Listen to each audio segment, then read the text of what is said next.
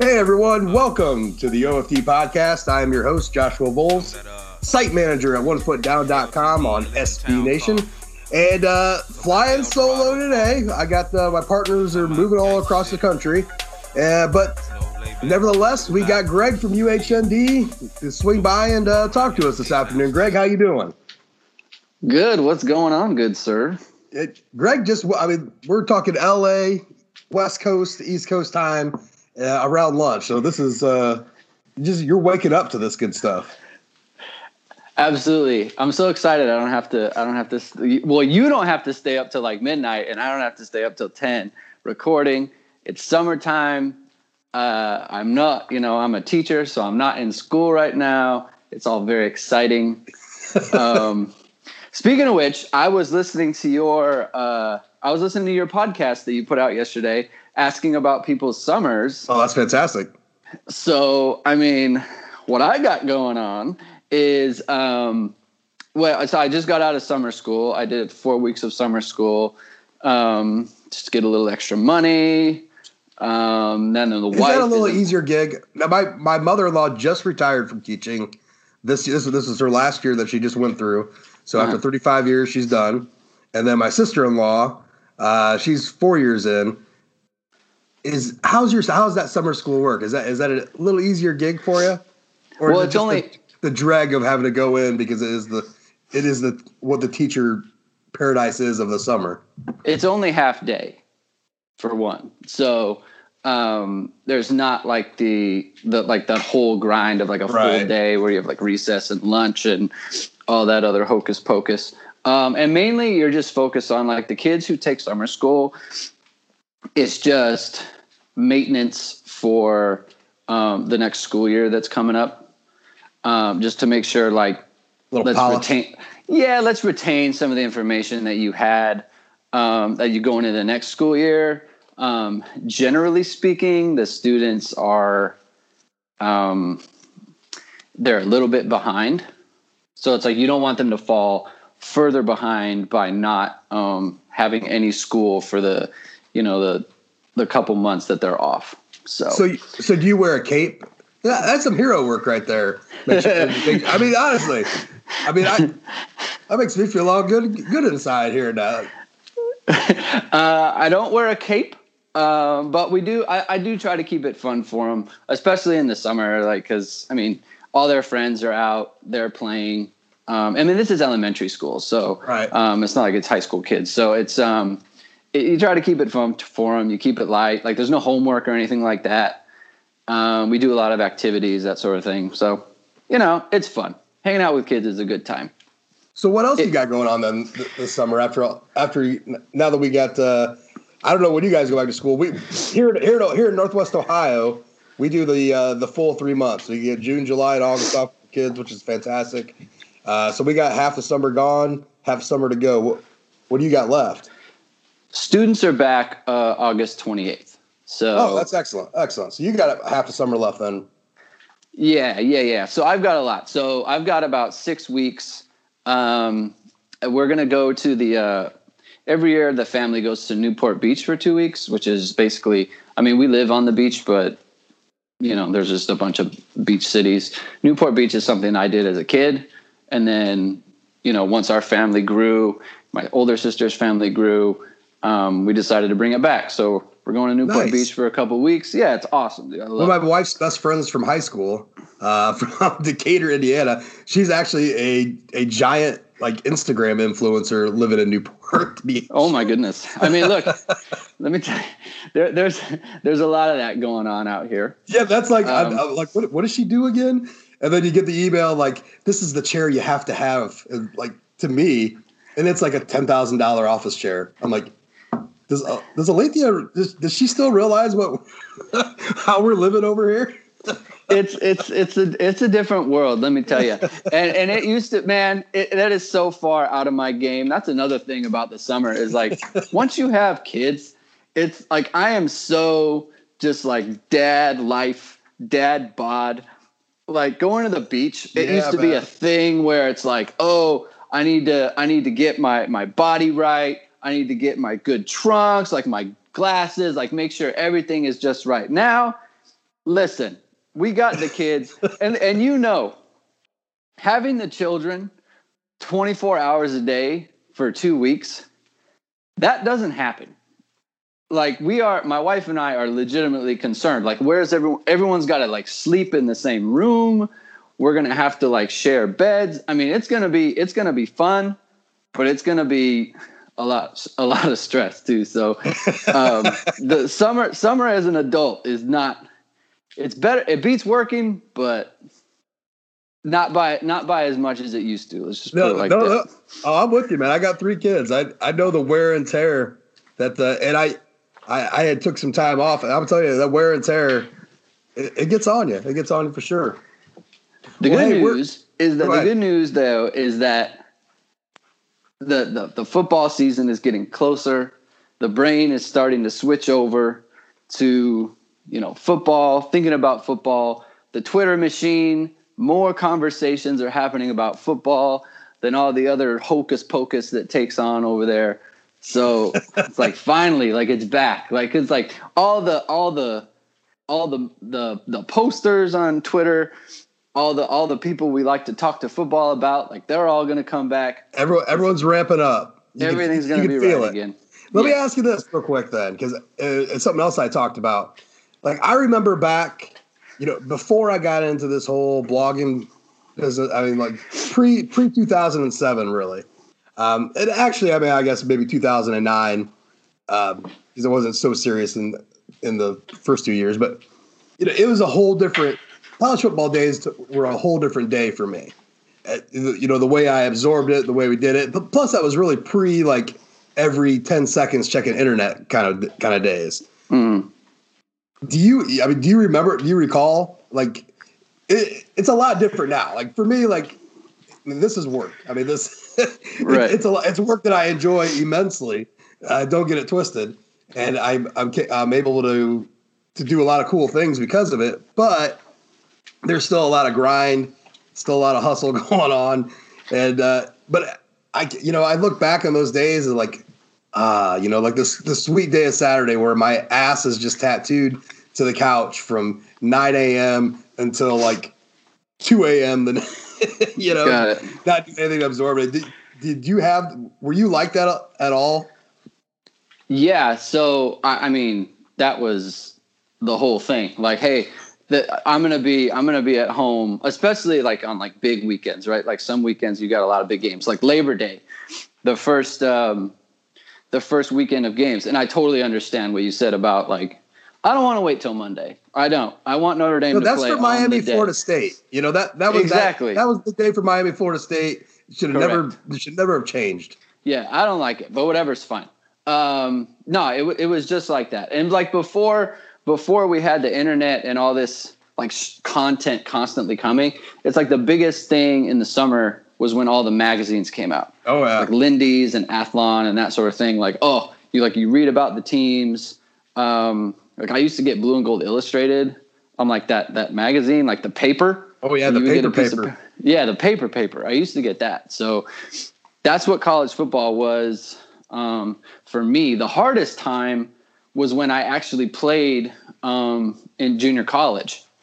Because was going to play on Saturday. So like I was a part of it, and it was like I don't. What we used to play like we. I don't know if you remember this, but like this was like 2001, 2002. In the California, there were like rolling blackouts. Oh yeah. that time. I- Right. So they didn't want to turn on the lights at our stadium, so we used to have to play at one o'clock all the time. Well, Notre Dame's a twelve thirty team, so I was like missing all of their games. And it's like, and the guys on the team would be like, "Hey, man, like, you should really be a little bit more focused on the game that we're playing." And it's like, it's like I know, but like Notre Dame's playing, man. Like they're playing like Michigan today. That's like a thing. So You know, that I- was that was the hardest time. That's funny. I always wonder that. I, w- I, I went to a MAC school at Eastern, and uh, I have a very long, funny story about some junior college transfers from out from California. Both these guys played at uh, De La Salle, and they they transferred into e- into Eastern like halfway through my my freshman year. And these guys were like a myth. Like they like they they were just like hiding out in their dorm room. Uh, basically, fun to find out because they were hogging all the weed. So they ah. they were in there constantly smoking. we're trying to figure out what the hell these guys are doing. But it was funny that they were big USC fans, and they were constantly just bitching about you know not being able to to, to keep up with what USC's doing because because they're actually playing football, which I always thought was kind of comical. I'm like, don't you don't you got a job to do? Yeah, you know, you know. so the, the the the just to put a bow on it, the first game I ever played in junior college, I was it was a uh, I started at safety and we played this school LA Valley and their quarterback was a Penn State bounce back. Um, his last name was Wasserman or something. Anyway, um, so we're playing in the game, and this was this was September, uh, like early September 2001. So this was the year after Notre Dame lost in overtime to Nebraska. Oh yeah. So the following year they played at Nebraska, right? Right. And they got beat pretty bad. But that game was at night, and our game was at night. So we played a game, we won like 38 to 20, whatever. And my dad comes down, and the first thing I asked him was, How did Notre Dame do? It was the first question I asked him. and it's like, I didn't, I played a whole football game, didn't care about anything else. Hey, how was Notre Dame? And he just shook his head. I was like, Ah, oh, man, all right. Oh, shoot. It's it, it's a lifestyle. That's a, that, that's what I was trying to say in that podcast. I yeah. trying to figure out what everybody's how everybody's mingling that in. So, well, moving forward into the 2019 season, you know, something came up uh, on the Irish Illustrated podcast the other day, and it's something that we've been talking about for many months, and something that we were pretty sure about, but seems like nobody else was. Um, and that's our whole quarterback situation. So, Greg, I, I wrote a story about it. You got a story up on UHND about you know about all this. Why don't you break it down for our listeners? What what's going on and what you think is going on? Um. So the after Julian Love left, there's this whole you know decision like what what are they going to do with Troy Pride, right? Is he going to play the boundary or is he going to play the field? Um, you know, generally speaking, the best receiver on the other team plays on the boundary. Um, it's a shorter throw for the quarterback. Um, the guy is right there. You know, you can. It's just basically just an easier throw. So they're usually just playing to the boundary side. Um, but Troy Pride is like a smaller player. He's not as aggressive in the run game like Julian Love. Um, so people have said like maybe that's not the best position for him. At the start of uh, like winter conditioning, the reporting was Pride's going to play the bound. Pride, Pride's going to play the boundary, and that was just kind of the conventional wisdom. Start of spring, that flipped. Houston Griffith is actually going to play on the boundary, and Troy Pride is going to play his natural position in the field. And that was the way it was all spring. Spring game comes around, and I kind of noticed, like, hey, Houston Griffith's covering Michael Young a lot. And Troy Pride's covering Chase Claypool a lot. Chase Claypool's a boundary guy. Like that's kind of weird. That wasn't what was reported. So I watched the game back. Turns out every snap Troy Pride took was on the boundary. And every snap Houston Griffith took was on the field. And it was not and it was not left right. It was not left right. And I I, I asked um, the guys on the Irish Illustrated podcast, like, hey, did you notice this? And you know, I'm not gonna, I'm not trying to blow anybody up. Like, it's not that important. But they said, well, no, like that's not what it's been. Well, I think and, let me interject just real quick. The the one thing about the a lot of the opinions from the media this this spring was based off the fact that they had more access than they've ever had, especially under the Brian Kelly era, during the spring. Like most practices, I can was a I can't remember the exact number, but a ton of practices were open uh, to the media, so they got to see a lot of what was going on. So I to not to defend, just, so I'll just say that. So most of their opinions were based off of and and to a solid point. I mean, what you see in practice all that time should probably make more sense, or should be probably a little more prevalent in your mind than than a than an hour long scrimmage to to cap it all off. So I, I, I see how they got how everyone got to where they were going at uh, because of what they saw in practice as opposed to what was going on in the spring game. Right, and like you said, I'm not. I'm not trying to blow them up. Right, like, right. I, like they're reporting what they saw. Right, like that's right. not like anything against them, and no one noticed it. That's the other thing. It's like nobody. Like we were talking before we came on. It was the you spring game. You didn't notice. no. And I, I even watching we, like live, like Philip I and I said notice. we said left right because we had we had noticed the fact that we had noticed that that uh, Pride was was over on the boundary side and in a, in like a three minute span, we just kind of came up with, oh, they must just be doing left right, like they said, and then it just like completely like went out of our mind.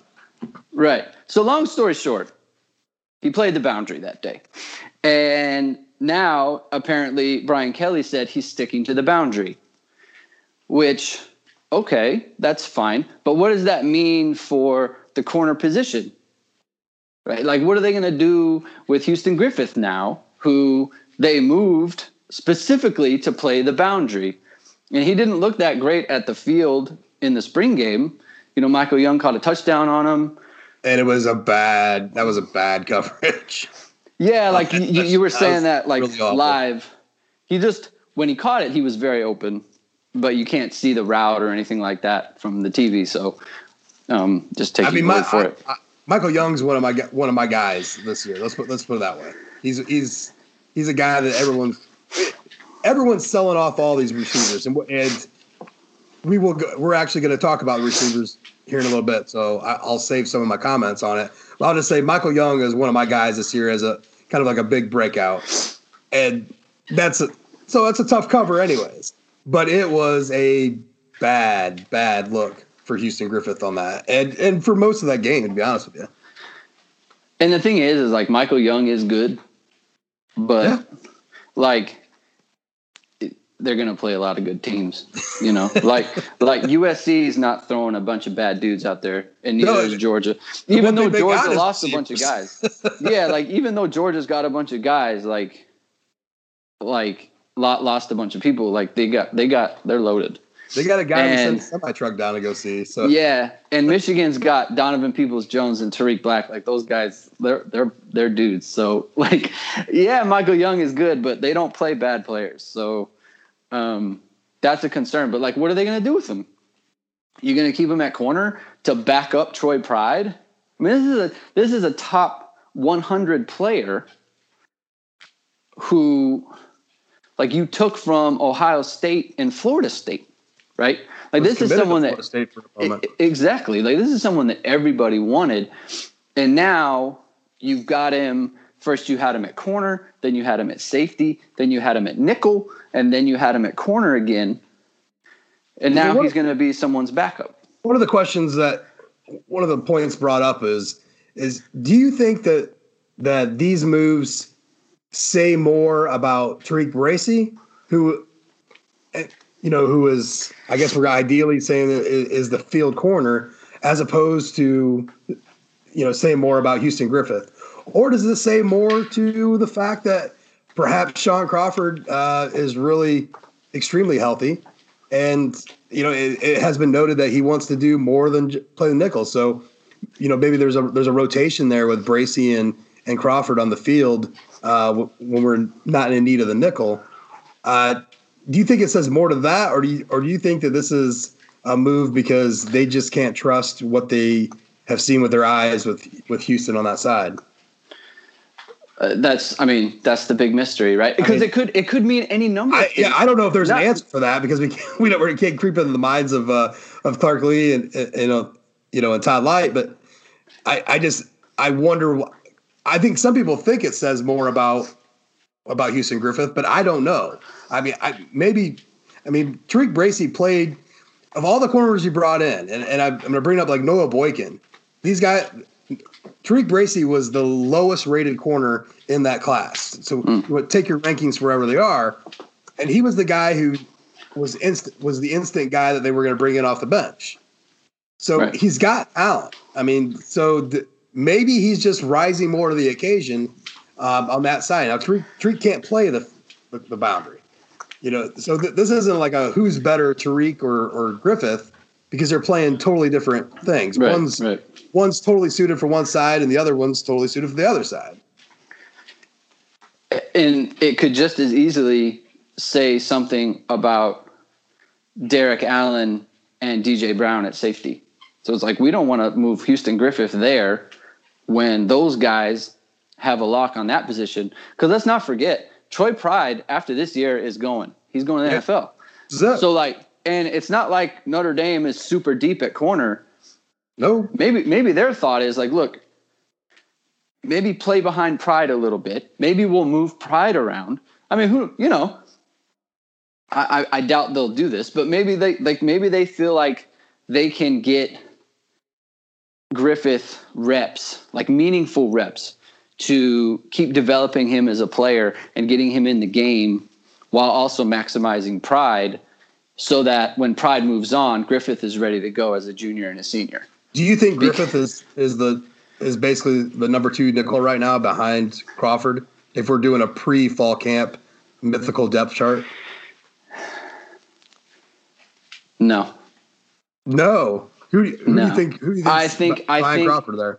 I think in in in when you know push comes to shove, live bullets, it would be Crawford, and then it would be Elliott or Gilman. That's what I think. See, I think they would. I, think. Go, go ahead. No, I was just saying. I I was totally in line with that thinking.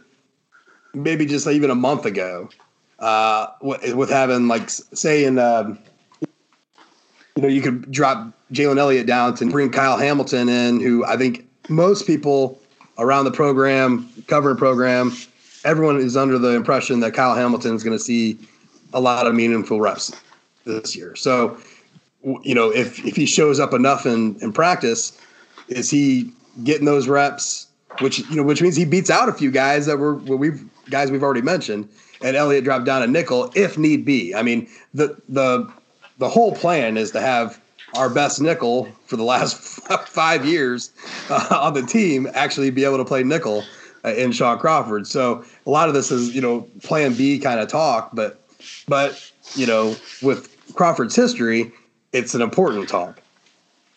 Uh, totally. I mean, look, Crawford's the only nickel they've had on the roster since like 2015. Like Yeah. since Matthias Farley left. Like no, like anytime he's As soon as he the- stepped on campus, he was the best nickel they had, yeah, and it's been he- that way and- since they won. as- whenever he's in the lineup, their nickel defense is good. Whenever he's not in Stellar. the lineup, it's either garbage or they just don't do it. Yeah, it's usually it- it's. You're right. It, and that was look when Crawford went down in the last year in August. I damn near wept, knowing how good he was at that position, and knowing that he now that he had a full season under his belt, a season that he had declined in the latter half because of just his body getting used to it. And I had thought this is something's gonna, ha- you know, this is not good. Now I got a lot of fe- got a lot of clapback saying, you know, how many losses is going to be. I'm like, I don't know, but this is this is means that our nickel defense is not as good as we, we could get a loss. And I think there was moments last year, especially at the beginning of the season, Ball State and Vanderbilt, Vanderbilt especially, where the nickel play was not up to snuff at all, and was one of the main drivers that kept Vanderbilt in the game was because of that. And so right there right there should tell you everything like that kept that would kept you out of your close game and to make this an even bigger deal think about the whole fucking narrative of last season. You know the whole the whole michigan thing isn't even a thing if notre dame blows ball state and vanderbilt out or they just they win more than what they did. And could that have happened with a better nickel defense? Absolutely. So the whole narrative from the season changes all because shaun crawford. I, I, I, I just they- forget they- yeah, like they had a they had a level of play that they could not reach on defense. Like, I mean, you just look at the way, you know, U like what USC did to us in the Right. first half, like dink and dunk. Like that stuff's not available to them. Like they they could not do that against the same defense with Shaun Crawford and nickel in 2017. no, he owns that. I mean, he Yeah, and he had the same players. Yeah, they had the same players, so it's like it's just it's like they would have they would have won different. I don't know that it makes a difference against Clemson ultimately, but like in like twelve and zero is twelve and zero. It's hard to really say. The only thing is, is like for this particular team, it might be a blessing in disguise that he got hurt, just because if he played last year, he might have just moved on because he graduated, right? Right. He would have gotten two years full. I mean, he's Oh. able to come back next year. He, he's he's a Yeah. he's a six year candidate. Right. Uh, So- and one of the one of the easiest ones. I mean, he's he's our Stanley Havili. Stanley Havili, if y'all, uh, I know everyone knows that name because he was around for a decade plus uh, as USC's fullback. Right. Yeah, so I you know, I the thing about the thing about Griffith at nickel is that if he, if he was good enough at corner, I don't think they would have moved Pride. And if you can't handle corner, then I don't know that you can handle nickel because nickel is hard. Yeah, I mean, it's a hard. It, it is. I think that playing that nickel is the, the way it should be played. Is probably the hardest position out there. I mean, on any any spot, not just in the secondary, the hardest position on defense. Just the Right. way that it's used in the in today's, especially in today's game, with the you know with playing in space and all that, and a lot of the a lot of the way that the pass routes are ran now by so many teams, they're they're they're trying to funnel things in on the underneath. Uh, that that's a huge part of their game is to get the ball into a playmaker's hands and get an extra seven eight yards. Maybe they break a few, get a bigger. Nickel's tough. Nickel is ridiculously tough. Yeah, I mean you can't you can't shade. You can't put one foot out there. forward. yeah, because they don't have like they're just throwing it against the wall. Like they don't have. That's a, that was another thing. Like I don't want to get into Nick Coleman, but like why'd you go away from him? But whatever. Um, it, it- the point is, is like I don't I don't see them doing that. I think they would rather have they would rather have someone who it's like maybe they don't have the athleticism, but they have the ultra confidence. And I think that you would get that from Crawford and then you would get it from Gilman and or Elliott. Cuz those guys like they're not they're not going to be hesitant. We certainly know that from Gilman. I'm sure Elliott feels the same. Oh, I so think, I think Elliott same way. I I'm a huge if I am a I I have to do the top 25 player rankings uh you know for farmers thing on on uh, NBC and I'm having a hard time sending it right now because I want to put Elliott at number 1 so bad. I, I Oh my god. dude, I am not joking.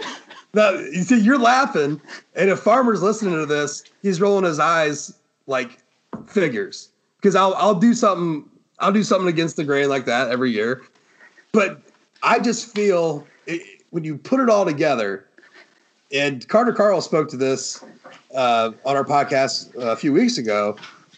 Jalen Elliott, I mean, no one's got the C on their chest yet, so but we're pretty sure Jalen Elliott's going to get it. And according to Carl, Carl's and, and myself, the, Elliott is the leader for this team right now. He is numero. I mean, take away the whole quarterback thing, all that. But as far as players go, Jalen Elliott is the man to everyone on that team right now.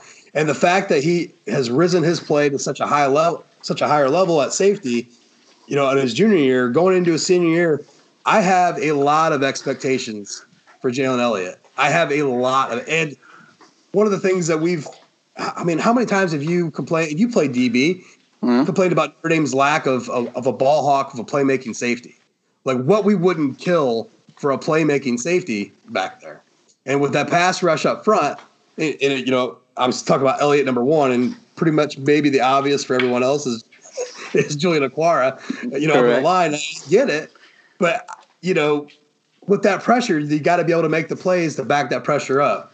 So I haven't sent it in yet. I'm just saying, I, I I've written two out. One of them has Elliott's name at the very top. Uh, we'll see what we'll see what goes on with that. But you're right. That, that that's they have that confidence and that swagger back there in that secondary now. Expect, I mean, Gilman and and Elliott shoulder to shoulder back there. I mean, it's a whole. It's been a long time up in South Bend that we've had a pair of safeties that have been able to hold their own like that. Maybe like a and kind of like a better version of like uh, like Glenn Earl and um, Jerome Sapp. Jerome Sapp. I, I think there's a lot of similarities there, um, but I think that this version is even better than that. Mm-hmm. Yeah, no, I, I, I mean, I, it's, it's so like that's so like the the the Elliott pick is so like intangible, like intangible heavy there, like the leadership piece. Like, I mean, I, I don't know. It's hard to. I don't. It, back, the the, the point is, is like if even if you think he's top five, like it does, one or whatever, it doesn't matter. If you think he's top five, then then what you're basically saying is like and if you thought that, then why? Like you, you, there's a there's a there's a case to be made that like he should play the nickel at all the times because if if you we, if we just said that it's the toughest position on the defense, right? And if you think he's their best player, like it should be his job above Crawford's. Well, no, I mean you got to put your best guys with your best guys, right? That's true, Crawford, but like if, Crawford, if it, if I mean, I mean, I mean, Crawford the thing about Crawford is that like barring health, right? Yeah, which is but I mean, the, the, every time you bring up Crawford's name, yeah, you, you have to mention that. He's got I mean, but he would have to be like like you, he'd have to be pretty darn close to what he was. Now, granted, like obviously, maybe you say like, hey, you know, Elliott, we want him in the back. We want him to be the one to make sure like nothing goes wrong up here. Um, but like I'm just saying, if you think he's the best player on the defense, there is a case that he should just have the job outright. No, I get, it. I So, no, I get it. Now, I mean, look, Julian Okwara is the best player on the defense. So I, I not going to be ridiculous here, but all I'm saying is when I when I make out those lists, I I throw a lot more than just play into the into. I mean, I throw the intangibles in. Okay. It, it, and what they and what that player means to the team. You know, it, it's why mm-hmm. it's why you put up you can put a punter on the top twenty five list. You know what I'm saying? Mm-hmm. You would never rank, you know, out with your punters or something like that. But you know, I did last year. Plus, he was you know, Newsome was a captain. Uh, there's different elements to all that. Um, but my main thing is I just I think Jalen Elliott is ridiculously good right now. I think he and I don't think that no, I don't think he's getting enough credit from everyone other than me for what he actually did last year. And and the best thing about it is it's because Gilman was so good last year uh, as well. So it, it's a it's a huge blessing to have both those guys back there that that we're totally overlooking some of the best safety play that we've seen uh, from Elliott because Gilman Gilman was, you know, made these ridiculous, you know, just sacrificing his body for glory, for football glory out there, um, mm-hmm. which is, you know, not only is it great for the team, but it's it's endearing to fans and and to, and to people that write about him. I mean, you like to see a guy laying everything down on the line out there, and you you got that sense from Gilman every game. Right. Every game he was out there to destroy nations. I mean, yes, he had some difficulty against Clemson, and I'll tell you what, right now, Greg, I don't know about you, but I am sick and tired of fans on any article. so many articles are written about pointing at that damn Clemson game. Like that's the reason why we like look. They won twelve freaking games last year, and they ran into the best team in college football, who, by the way, handed Alabama a twenty-eight point loss in the championship game. Yeah, we didn't play good against them, and we lost. We lost big. That doesn't sell out the entire team. You know, I, to to to, un, to under quantify what they actually are because they got their asses handed to them by the best team in college football, who, by the way, was handing asses all over college football. It seems a little ridiculous to me. I think they were one of the like best statistical teams of all time. No, who Clemson? Yeah, yeah. I mean, they were dude. They were they were insane. They were. I mean, were, it was. I, I, think it's from like a advanced stats. So you, yeah, you have to go to the advanced stats, but like like what they did like on third down, the, and especially that championship game when they were starting breaking down advanced stats. It was like we haven't seen this before. Like, yeah, they're fucking good. You guys. Well, like the way they, like the way like they beat teams and everything. like nobody. I mean, like, yeah, Georgia, you go ahead and play them. Watch and get whooped. I mean, it doesn't like. obviously like the conversations surrounding that game for Notre Dame fans are super annoying. Um, just because like it's like people people love to troll and that's fine, right? Like people love to troll and that's no big deal. Um, it's a little different when it comes from the media, but I mean that's just the nature of it. I think for us though, it how much does it inform the way that we think about how next season's going to go? Well, I mean, I think it all changed too. Once, I mean, all of our opinions changed. You know, it, it was it was the classic line from the night of the championship game. You know, there was two winners that night, Clemson and Notre Dame. Right. Because the our entire perception of of what that season was and what we have moving forward changed when we saw what Clemson did to Bama.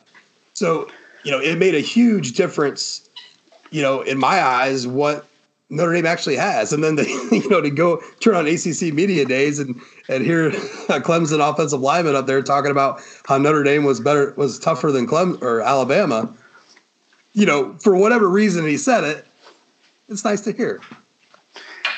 It's it's it's not bad to hear. I'll tell you that. But it did it did make me think like like what about Notre Dame that they saw? Like what about Notre Dame made them feel like hey like this team is real and it's actually like like like did the win against Notre Dame actually give Clemson that confidence of like yeah like we're to whoop on Bama because we just whooped on this team that we know is actually really good. Yeah, I think I think you hit it right there on the head. And and I'm telling you, Notre Dame's defensive front was really good last year. I mean, so you're talking about this is an offensive lineman talking. Right. He's right. got to go up every play, you know, with Kareem and Okwara and Tillery. You know, that's not a joke. That that's a that was a tough defensive line.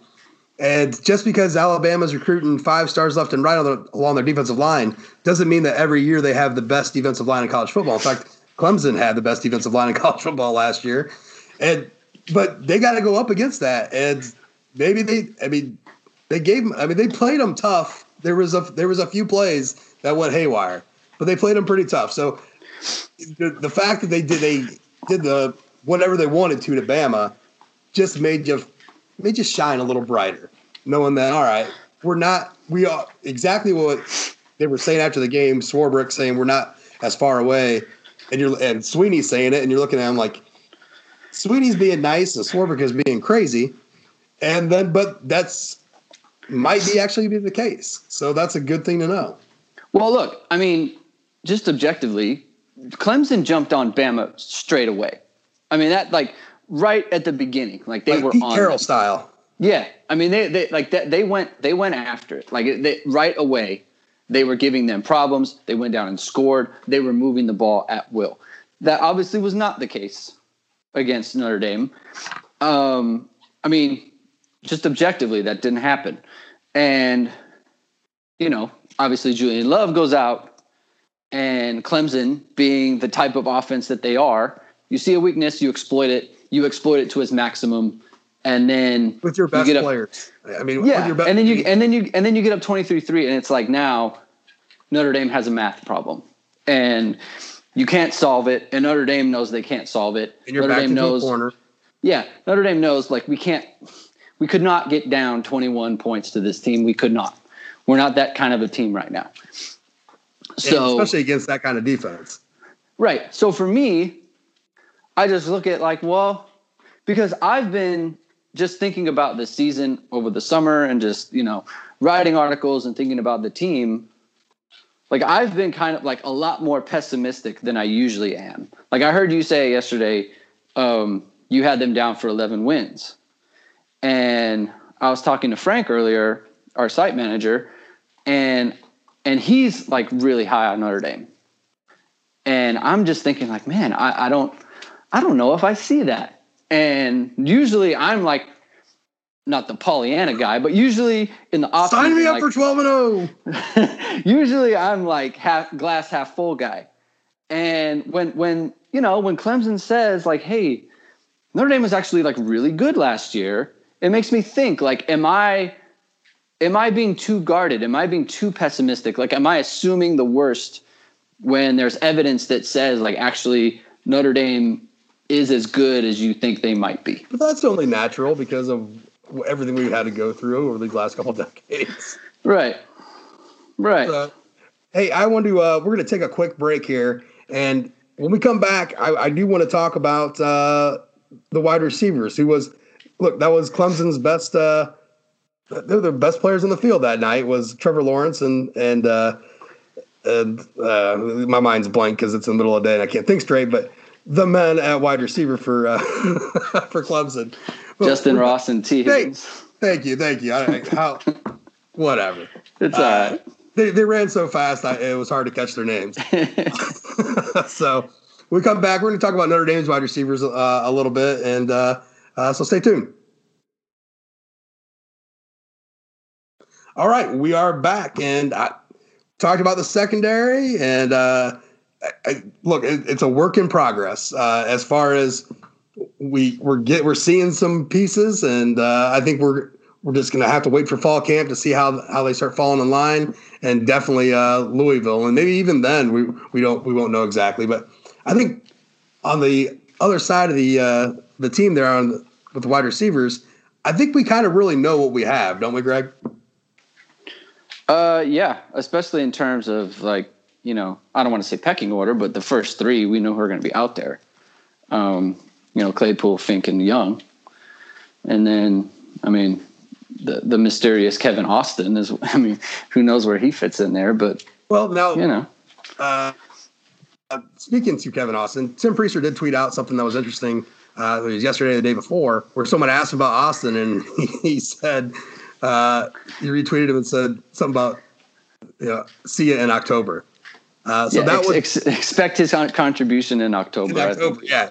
yeah. So that would, to me, suggest that uh, Austin is going to get the same silent suspension that Dexter Williams and Kevin Stepherson both uh, got to start their seasons out.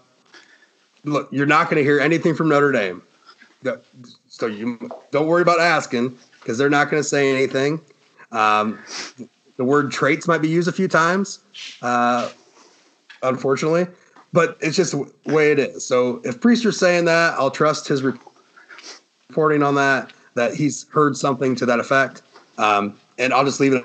It's we're not going to see Kevin Austin on the field in a game probably until October, uh, which means he misses the Georgia game, which, ouch. But I like what Notre Dame has with the first three. Now, fans have lost their damn minds. And I don't know. I, I, I'm not sure which storyline this offseason has been more annoying. But this one, this one has definitely been under my skin, especially recently, especially. And that's like selling out Fink and and Claypool and Michael Young for a bunch of sophomores that we don't know anything about. I mean, we know some about them, but these aren't guys that that got a whole lot of reps last year. I mean, and I think the guys that we have are pretty good. So I got talking about Fink not having any athleticism. Obviously, he didn't see him moss the Michigan secondary, and the fact that he saved our asses against USC, or the fact that he's he's the guy everyone's screaming on the screen is wide open, but you know he might be a little too far down the field for Book to hit. I I I mean I think I think Fink is it, for a lot of reasons. Obviously, he's underrated. Claypool, who uh, is moving over spot on that side, uh, is is primed to have. I mean, every, every or spoke about earlier. Look, I think he's going to have a breakout type of a season. He was on my shit list as early as the Wake Forest game last year when he didn't finish a touch. I mean, he had a touch touchdown if he just kept running. Uh, he stepped out of bounds, and and I lost I lost my shit watching that. Uh, um, but I think Michael. I mean, Michael Young's really damn good. He's fast. He's like he's one of the faster guys on the team, and you're putting him out on the edge. So you got you got some quick twitch with Fink. You got some speed with Young, and you got a lot. I think a lot of reliability and playmaking ability with Claypool that's a good set of guys with a quarterback who's pretty damn accurate. I think anybody who's short selling Fink at this point is is just like can't get over his whiteness. I, is basically what I didn't want to say it, but that, it has to be it. I mean, it's, it's it, it, if if if Lawrence Keys has the exact same season as Fink did last year, no one's talking about Fink behind him. Not only that, like if if Lawrence Keys, like I said, has the same season, the next season people are going to be predicting like huge things. So like there's one thing that that holds Fink back in the minds of people, and that's just the fact that he's a white kid and he's a walk on. Yeah. So yeah, or he that, was a walk on. You had that combo, white walk on. Yeah. At receiver, and yeah, he, he that's exactly it. I mean, that, that has that has to be it. Otherwise, people are just not watching the games. Why? I mean, yeah, like he's he's he's he made plays like all the every week in in all of our biggest games. Like I don't like, what else is there to say? Um, uh, so that look, I, I agree with you. Like as far as and it's not just it's not like when we talk about receivers. Like I think we have to throw Kmet in there, and I think we have to throw Armstrong in there. Like that's five guys who hell put Tony Jones in there. He had a 50, Tony Jones. He had a fifty I mean, yard like, rumble stumble. I think including the including the running back and the tight end, like that's five frontline receivers available to Notre Dame who can get open against just about anyone. You know, because look, say what you want about Claypool and the way he played against Clemson. It's not like he wasn't open. You know, no. like he's open. He's like he's he's dropping a pass or he's not getting the ball thrown to him. Which, you know, if you've if you've been listening to podcasts over the last you know four or five months anyone will like any of those guys will say like claypool's open it either just needs to get thrown or it needs to catch it more consistently so getting open is half the battle like i remember i remember you know back in like the mid 90s and the 2000s when it was like we can't beat ohio state because none of our guys are open and that's not like that's not a problem so you know, it's just like to me, the receivers are only as good as Ian Book is going to be this year. And the thing we know about Ian Book is that he's accurate. And if he gets protection, he knows where to go with the ball. And the big question with Book, I mean, still, and even though there's been positive reports about him um, as recently as just, you know, last week about him improving his vertical passing game, Unfortunately, we didn't see any of that in the spring game. Like that just wasn't going to happen uh, for us to see. And to me, that that's the as big of a loss as uh, as Dexter Williams is from last year to the for this offense. I think the biggest question mark isn't you know isn't at running back. It's just in that vertical passing game. Can you stretch the field enough to open other things up? including a running game that's going to need some that is going to need a little bit more opening up. I 100% agree with you, and, yeah, I, and think I, think that. Go ahead. Well, I was just going to say, like, I think in like even more so than the receivers, like the receivers are fine. Like even the guys, like you said, like even if they have to play Keys or Wilkins, like they have enough players that we know are going to get open. Like the talent is there. Like it's top line talent too. But what is Ian Book going to be? And this is where like I diverge from a lot of people based on what they think the season is going to be. Like, is Ian Book going to be like a Heisman candidate? Because this that's, offense, a, that's a tall order. and I'm talking about, and I'm talking about like that's a tall order. I don't mean, I don't mean making it to New York per se. Just like, being in the conversation. Yeah, like are, are, are a lot like Josh Adams was in 2017. Exa- right. Exactly right, and and and the way the offense is, for as good as Jafar Armstrong is, like I don't see him as. I, I don't see him as like the like the running back who's going to carry it 20 times and run for 1400 yards. Like I just don't see that. I think this offense needs to be carried by Ian Book. And if you listen to you know the irish illustrated guys um, even bgi a little bit like everyone thinks like this offense is going to be high octane 40 points a game. Well how is that going to happen? It's not going to be because they're running for 300 yards. Right. So like in order for that to happen ian book's got to play great Like that, that- I, there's, I asked there's no Tyler way James that. it. I asked Tyler James that question. when We had him on about uh, Notre Dame scoring forty points, and both and uh, Jude was with with me that night, and both Jude and, and Tyler do not believe that they're going to hit thirty, but or hit forty, averaging for the season, but setting the over under at 38 and a half, they think is about right. I Right. mean, do you? I mean, do you honestly think that Notre Dame? I don't want to say are they capable. You know, are they going to do it? I mean, screw the capable shit. I think they are capable, but are do you think that they actually are going to score forty points a game this year? I don't think that. Okay, But Where like that's. Well, go ahead. where are you sitting on, on that on that line then? I mean, wh- just spitballing a number out. What? Where? I mean, are, are you are you still closer to like like the 38, 38 points, or are you dipping down? I'm dipping. I'm I'm closer to like 34. Okay.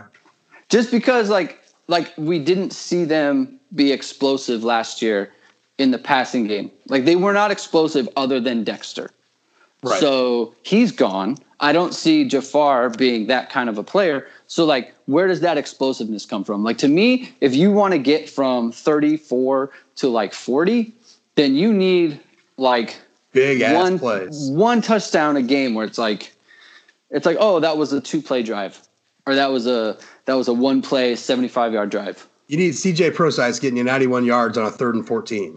yeah exactly You know? and like where is that coming from uh, like do, i think we have the receivers for it i think fink can do it right like how many touchdowns did he miss against usc last year like there were at least a couple Yeah. and how many touchdowns did did Claypool miss out on? You know, maybe there's a couple. Like, where is that explosiveness coming from? Now, there has been a lot of reporting on Ian Book taking the next step this summer.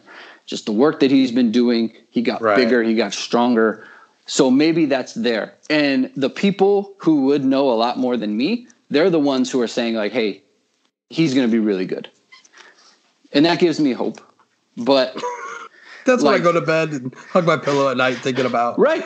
And it's like maybe I'm wrong about it. You know, and it actually almost feels good to be the skeptical one for once. But To be like proven wrong. I- I- It's a great feeling. like I, I, I like being skeptical. Like it make it keeps me honest. And and I'm just I'm wrong like- a lot, but the be- but the best thing about being wrong sometimes is it's it works way more in your favor. exactly. Like let me be wrong. It doesn't matter. and, and and the thing is, is like I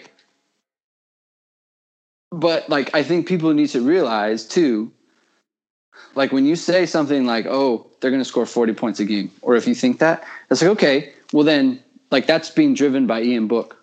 Is Ian Book the type of player who's going to be like, "Yeah, he's he's he's in the Heisman conversation"? Because I can't really see that, but Let me, let me ask you this. maybe I'm Let wrong. Let me ask you this: How shocked were you by by Dexter Williams's 40 time at the combine? Uh, pretty pretty shocked. I mean, dude, would you have ever have guessed like that? it wasn't even a low four six. It was kind of like a like a mid four six. Wasn't it like four six four or something like that? No, it was a he. It was a high four. It was like four five eight. Mm, I thought he ran a four six. Maybe I'm Four, thinking of five, something. Maybe I'm thinking of something else. Regardless, it, it regardless the four five eight is okay. Uh, that, that's what I, that's what I was getting. It was it was almost a four six. Yeah. you're over that over that hump there, Right. but it, it doesn't equate to what we saw. You know, obviously on the field when you know the explosion, the the big plays that, that he brought to the table. I would venture to say that Jafar Armstrong is a faster football player than Dexter Williams. So where where where is he lacking uh, in being able to make the, the big plays like like Dexter did?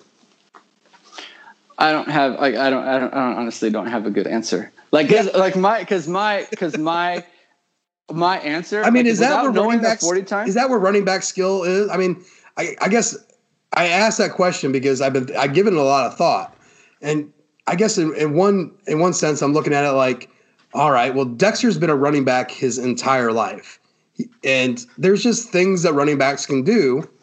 Good running backs know how to run the ball. I mean, they they know how to get they can get those big those big chunk plays.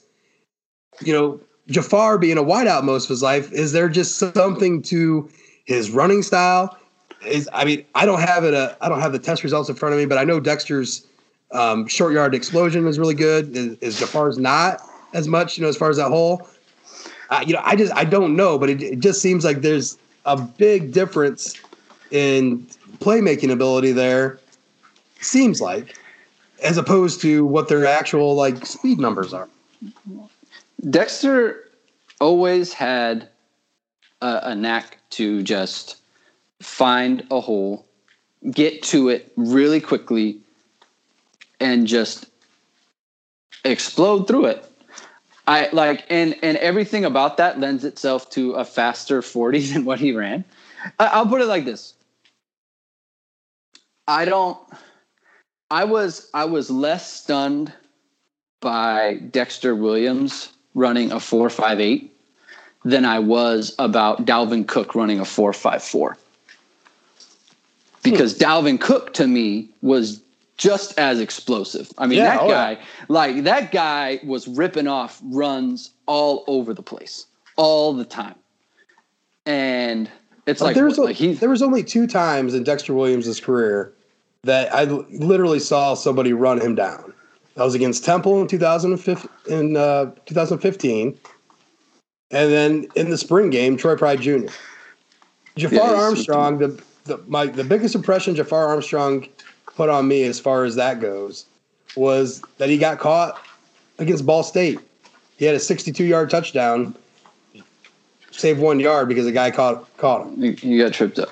I don't see that, and I just don't feel that, that you know if that's Dexter, that doesn't happen. I, Right. it, I guess we're obviously it's a speculation, but I just don't believe that happens. That's a six. Yeah, I don't, I don't know. I, mean, I, don't know and how. to- important. I mean, let's weigh it out like this. So, say Jafar breaks off a 65 yard run and gets caught at the four yard line, you know, and we score three plays later. How how big of a difference is that to you? I, as a, as opposed to just this not being the 60 you know 67 yard touchdown. Uh, you know, what I mean, what, eh. if the, if the result's the same just a couple minutes later. Does it make that big of a difference? but you don't have to play football anymore.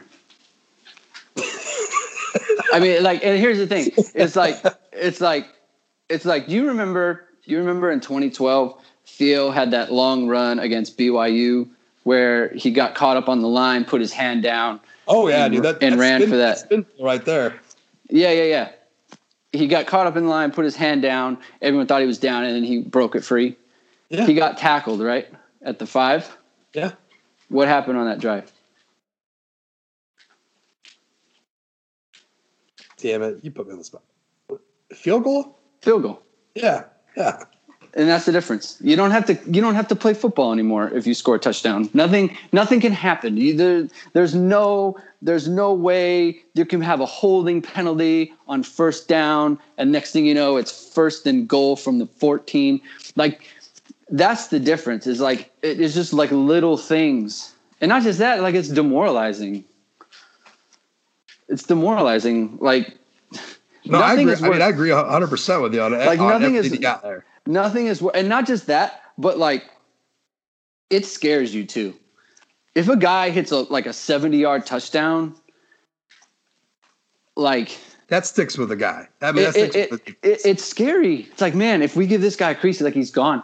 Like I, I remember like in high school i did this. Like i used to chase people down all the time. And it's like as a as a player it makes you feel better. Like i know that i can run this guy down if it comes to that and you know, and I played DB. I, I know exactly what you're talking about. It gives you, I mean, it gives you some leeway out there. It gives you a little more confidence to to maybe to to be a little bit more of a playmaker back there, knowing that you don't have to like in a hair's split second change directions because this guy is just going to burn right past you. I know. I, I know exactly what you're talking about. Right. So it's just like the threat of it, you know, the threat of Yep. feeling like, like man, the the guy is the a crease away from from gashing us.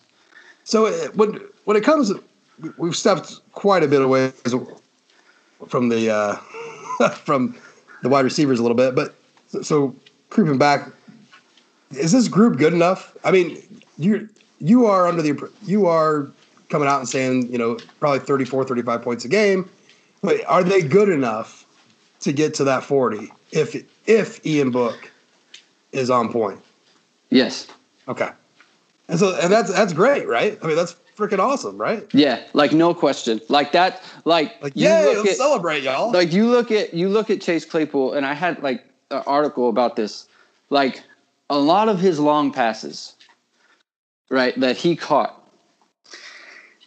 he's running by the guy. Like he he jumps up and catches it, right? He's running by the guy, and Ian Book put it, you know, somewhere where he can catch it, but he's not leading him, but he's still running by him. You look at the uh, you look at the long touchdown that Michael Young hit last year, like that's that's a he smoked him. Like that's a barbecue. Like he's wide open and he's running away from the defense. Like there's no reason he can't do that to whoever else.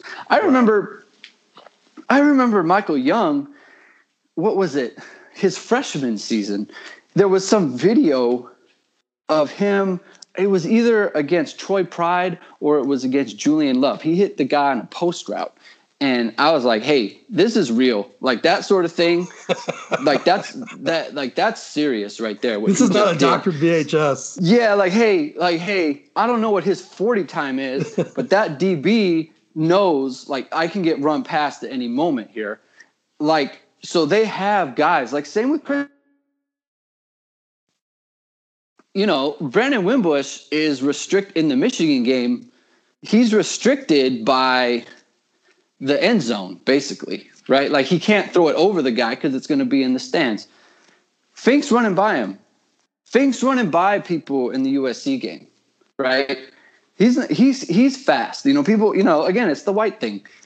He can get behind the defense. So the explosiveness is there from a talent standpoint, right? But is Ian Book the guy that can take advantage of it to its fullest? Because it's like you said, you you hit a deep route that's a back shoulder, and that's great, right? Forty yard game, but you still have to play football. And right. what was the what was the joy about having Will Fuller? You don't have to play football anymore. you just throw it over, and then that's it. We're all done. Absolutely. There's no more football. I, I, I, that's to me. This is just this is the ingredient for the season. Can can they make the? I mean, and Chip Long spoke to it right off the bat. Uh, just to start spring ball was we got to get more explosive, and yeah, to do and everything everything opens up everything. Don't don't let anyone fool you. You know, the running game opens up the passing game, and the passing game opens up the running game. It's just but to be an explosive offense, those things have to be in tandem. One can't be exceedingly better than the other, and expect to go against defenses like Clemson's was last year and expect to to win. I mean, it, you're you're going to have some struggles. So if you can get, if you can get in tandem with that, and you know, and it's a beautiful thing to watch. I mean, and we saw it at times last year. You know, when when that offense was just in completely in sync. You know, between what they were doing on the run, on the ground and through the air, but they still lack that that deep ball that I think would have just exploded everything up. I, I mean, can you imagine the the threat? You, just there was a lot of stuff. So the offensive line, we were not going to get too deep into the offensive line, but look, they, they, didn't play that great last year. There's a lot of stuff in the line. Dexter had to break some to get his yards. Right. But can you imagine the take away some of those stuffs because they are crowding the box because Notre Dame wasn't beating anybody over the top too much. I mean, yes, Miles Boykin, but we're not talking about these long Will Fuller esque type, you know, plays. Right. And just imagine, just imagine Notre Dame's offense last year with just a little bit more, and how how much more, and that's a that's a damn near a forty point an offense uh, season. You know, I mean, if of, they could have done that. Think of how demoralizing it was when Clemson hit all those big plays. They hit them for touchdowns. Think how demoralizing right? it was against Ball State when we couldn't get any big plays for touchdowns. Exactly. it's just it's just like you when when when you do it and you hit the big play, it's like man, we're, we're not playing football anymore. Like they they got us. Like it's over. They scored, especially against that defense, which is like, hey, I'll take, I'll always take my chances with those guys. But it's like, ah, we gave up one play, and it's like it doesn't matter how good Te'von Coney is, and it doesn't matter right. how good Tillery is, if they're throwing it over the top and our guy gets beat for a 60 yard touchdown. Well, I, I, just heard a huge crash coming from upstairs, and we're running just a little over an hour now. So, like I said, the kids are home, so we're, we're gonna wrap we're gonna wrap this up. Hey, everyone, you can uh, you can check out all Greg's work over at UHND. Um, he is now officially a friend of the show, um, a good friend of the show, not just not just an acquaintance. He's a good friend. so, uh, check out his stuff. Look, we're all we're all ramping up. We're getting ready for the season. Um, there's a whole lot of stuff we've we've talked about a billion times over. Trust me when I say that's it's all gonna we're all gonna get some new fresh shit uh, before too long. So, um, Greg, thank you so much for coming on. I really really appreciate it and uh, and really enjoyed uh, your insight on that stuff. For sure, man. Love talking. I'm ready to go. All right. Well, that's it for today, guys, and uh, hopefully we get Jude back from his travels, and, then we finally will dive start diving into uh, into Notre Dame's season. We're gonna we're going on a uh, a three parter, uh, four games each, and we'll see where we're at. I'd say 11 games. I think Jude's like around eight or nine. Uh, let's get into a fight. So until then, go Irish.